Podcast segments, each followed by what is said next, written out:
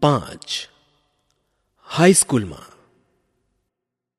વિવાહ થયા ત્યારે હું હાઈસ્કૂલમાં ભણતો હતો, એ હું આગળ લખી ગયો છું. તે વેળા અમે ત્રણેય ભાઈ એક જ સ્કૂલમાં ભણતા. જ્યેષ્ઠ બંધુ ઉપલા ધોરણમાં હતા ને જે ભાઈના વિવાહની સાથે મારા થયા હતા, તે મારાથી એક વર્ગ આગળ હતા. વિવાહનું પરિણામ એ આવ્યું કે અમારું બે ભાઈનું એક વર્ષ નકામું ગયું.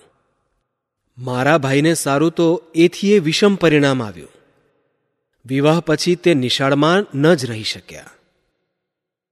આવું અનિષ્ટ પરિણામ તો દૈવ જાણે કેટલા જુવાનોનું આવતું હશે. વિદ્યાભ્યાસ ને વિવાહ બેઉ એક સાથે તો હિન્દુ સંસારમાં જ હોય. મારો અભ્યાસ ચાલુ રહ્યો. હાઈસ્કૂલમાં હું ઠોઠ નિશાળીઓ ન ગણાતો. શિક્ષકોની પ્રીતિ તો હંમેશા સાચવી હતી. દરેક વર્ષે મા બાપને વિદ્યાર્થીના અભ્યાસ તેમજ વર્તન વિશે પ્રમાણપત્ર મોકલવામાં આવતા. તેમાં કોઈ દિવસ મારું વર્તન કે અભ્યાસ ખરાબ હોવાની ટીકા ગઈ નથી. બીજા ધોરણ પછી ઇનામો પણ લીધા ને પાંચમા તથા છઠ્ઠા ધોરણમાં અનુક્રમે માસિક ચાર રૂપિયા ને દસ રૂપિયાની શિષ્યવૃત્તિ પણ મળી હતી. આ મળવામાં મારી હોશિયારી કરતાં દૈવે વધારે ભાગ લીધો હતો. એ વૃત્તિઓ બધા વિદ્યાર્થીઓને સારું નહીં, પણ જેઓ સોરઠ પ્રાંતના હોય તેમાં પહેલું પદ ભોગવે તેને સારું હતી. ચાળીસ પચાસ વિદ્યાર્થીઓના વર્ગમાં તે કાળે સોરઠ પ્રાંતના વિદ્યાર્થી કેટલા હોઈ શકે? મારું પોતાનું સ્મરણ એવું છે કે મને મારી હોશિયારીને વિશે કંઈ માન નહોતું. ઇનામ કે શિષ્યવૃત્તિ મળે તો મને આશ્ચર્ય થતું. પણ મારા વર્તન વિશે મને બહુ ચીવટ હતી. વર્તનમાં ખોડ આવે તો મને રડવું જ આવે.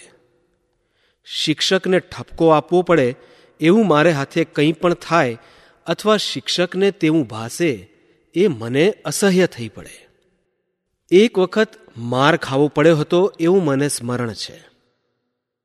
મારનું દુઃખ નહોતું, પણ હું દંડને પાત્ર ગણાયો એ મહાદુઃખ હતું. હું ખૂબ રડ્યો. આ પ્રસંગ પહેલા કે બીજા ધોરણનો છે. બીજો પ્રસંગ સાતમા ધોરણનો છે. તે વખતે દોરાબજી એદલજી ગીમી હેડમાસ્તર હતા. તે વિદ્યાર્થી પ્રિય હતા. કેમ કે તેઓ નિયમ જળવાવતા, પદ્ધતિસર કામ કરતા ને લેતા તથા શિક્ષણ ઠીક આપતા. તેમણે ઉપલા ધોરણના વિદ્યાર્થીઓને સારું કસરત ક્રિકેટ ફરજિયાત કર્યા હતા. મને તેનો અણગમો હતો. ફરજ પડી તે પહેલાં તો હું કદી કસરત ક્રિકેટ કે ફૂટબોલમાં ગયો જ નહોતો. ન જવામાં મારી શરમાળ પ્રકૃતિ પણ એક કારણ હતું. હવે હું જોઉં છું કે એ અણગમો મારી ભૂલ હતી. કસરતને શિક્ષણની સાથે સંબંધ ન હોય એવા ખોટા વિચાર તે વેળા હું ધરાવતો. પાછળથી સમજ્યો કે વ્યાયામને એટલે શારીરિક કેળવણીને માનસિકના જેવું જ સ્થાન વિદ્યાભ્યાસમાં હોવું જોઈએ. છતાં, કસરતમાં ન જવાથી મને નુકસાન ન થયું એમ મારે જણાવવું જોઈએ. તેનું કારણ એ કે પુસ્તકોમાં ખુલ્લી હવા ખાવા, ફરવા જવાની ભલામણ વાંચેલી તે મને ગમેલી. ને તેથી હાઈસ્કૂલના ઉપલા ધોરણોથી જ ફરવા જવાની ટેવ મને પડી હતી. તે છેવટ લગી રહી. ફરવું એ પણ વ્યાયામ તો છે જ. તેથી મારું શરીર પ્રમાણમાં કસાયેલું બન્યું. અણગામાનું બીજું કારણ પિતાજીની સેવા કરવાની તીવ્ર ઈચ્છા હતું. નિશાળ બંધ થાય કે તરત ઘેર પહોંચી સેવામાં પડી જતો. જ્યારે કસરત ફરજિયાત થઈ, ત્યારે આ સેવામાં વિઘ્ન પડ્યું. પિતાજીની સેવા કરવાને ખાતર કસરતની માફી મળવી જોઈએ એવી વિનંતી કરી. પણ ગીમી સાહેબ શાના માફી આપે? એક શનિવારે નિશાળ સવારની હતી. સાંજે ચાર વાગે કસરતમાં જવાનું હતું. મારી પાસે ઘડિયાળ નહોતી. આકાશમાં વાદળા હતા, તેથી વખતની કંઈ ખબર ના રહી. વાદળાથી હું છેતરાયો. કસરતમાં પહોંચું, ત્યાં તો બધા જતા રહ્યા હતા. બીજે દિવસે ગિમી સાહેબે હાજરી તપાસી, તો હું ગેરહાજર નીકળ્યો. મને કારણ પૂછ્યું. મેં તો જે હતું તે કારણ બતાવ્યું. તેમણે તે સાચું ન માન્યું. ને મારો એક આનો કે બે આના, કેટલો એ બરાબર યાદ નથી. દંડ થયો. હું ખોટો ઠર્યો. મને અતિશય દુઃખ થયું. હું ખોટો નથી, એ કેમ સિદ્ધ કરું? કશો ઉપાય ન રહ્યો. મનમાં ને મનમાં સમસમી રહ્યો. રોયો. સમજ્યો કે સાચું બોલનારે ને સાચું કરનારે ગાફેલ પણ ન રહેવું જોઈએ. આવી ગફલત મારા ભણતરના સમયમાં આ પહેલી અને છેલ્લી હતી. મને ઝાંખું સ્મરણ છે કે છેવટે હું એ દંડ માફ કરાવી શક્યો હતો. કસરતમાંથી તો મુક્તિ મેળવી જ નિશાળના સમય પછી પોતે મારી હાજરી પોતાની સેવાને અર્થે ઈચ્છે છે, એવો પિતાશ્રીનો કાગળ હેડમાસ્તરને મળવાથી મુક્તિ મળી. વ્યાયામને બદલે ફરવાનું રાખ્યું તેથી શરીરને વ્યાયામ ન કરાવ્યાની ભૂલને સારું કદાચ મારે સજા નથી ભોગવવી પડી. પણ બીજી એક ભૂલની સજા હું આજ લગી ભોગવી રહ્યો છું. ભણતરમાં અક્ષર સારા લખવાની જરૂર નથી. એવો ખોટો ખ્યાલ મારામાં ક્યાંથી આવ્યો એ હું જાણતો નથી. પણ છેક વિલાયત જતા લગી એ રહ્યો. પછી અને મુખ્યત્વે કરીને દક્ષિણ આફ્રિકામાં, જ્યાં વકીલોના અને દક્ષિણ આફ્રિકામાં જન્મેલા અને ભણેલા નવયુવકોના મોતીના દાણા જેવા અક્ષરો જોયા ત્યારે હું લજવાયો ને પસ્તાયો. મેં જોયું કે નઠારા અક્ષર એ અધૂરી કેળવણીની નિશાની ગણાવી જોઈએ. મેં મારા અક્ષર પાછળથી સુધારવા પ્રયત્ન કર્યો, પણ પાકે ઘડે કંઈ કાંઠા ચડે? જુવાનીમાં જેની મેં અવગણના કરી, તે હું આજ લગી નથી જ કરી શક્યો. દરેક નવયુવક અને યુવતી મારા દાખલાથી ચેતે ને સમજે કે સારા અક્ષર એ વિદ્યાનું આવશ્યક અંગ છે. સારા અક્ષર શીખવાને સારું ચિત્રકળા આવશ્યક છે. હું તો એવા અભિપ્રાય ઉપર પહોંચ્યો છું કે બાળકોને ચિત્રકળા પ્રથમ શીખવવી જોઈએ. જેમ પક્ષીઓ, વસ્તુઓ વગેરેને જોઈ બાળક તેને યાદ રાખી સહેજે ઓળખે છે. તેમજ અક્ષર ઓળખતા શીખે.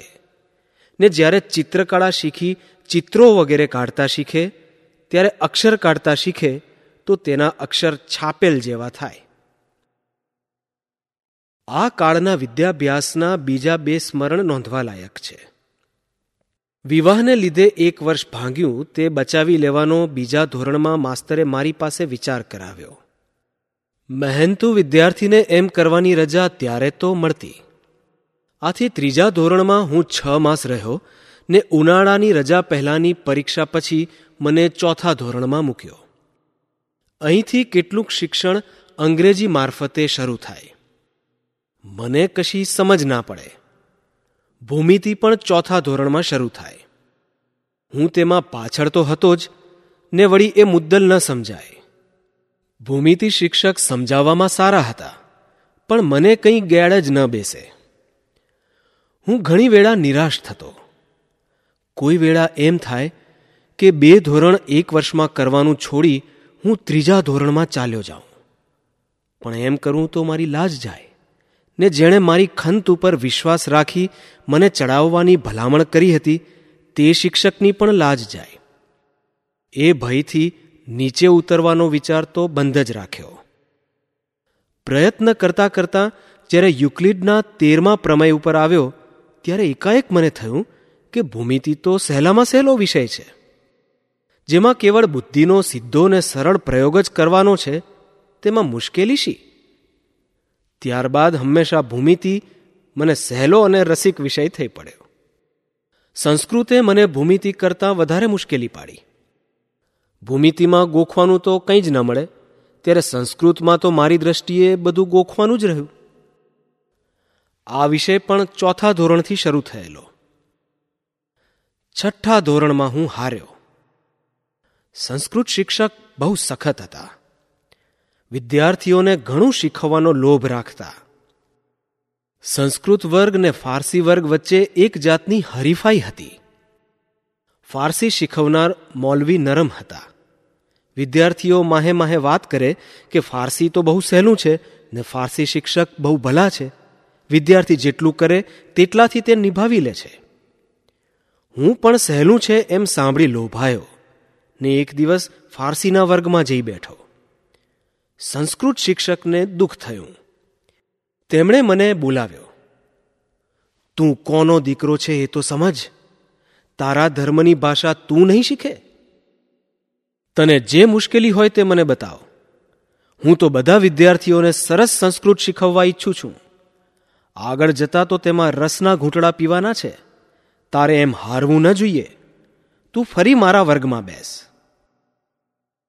હું શરમાયો. શિક્ષકના પ્રેમની અવગણના ન કરી શક્યો. આજે મારો આત્મા કૃષ્ણાશંકર માસ્તરનો ઉપકાર માને છે.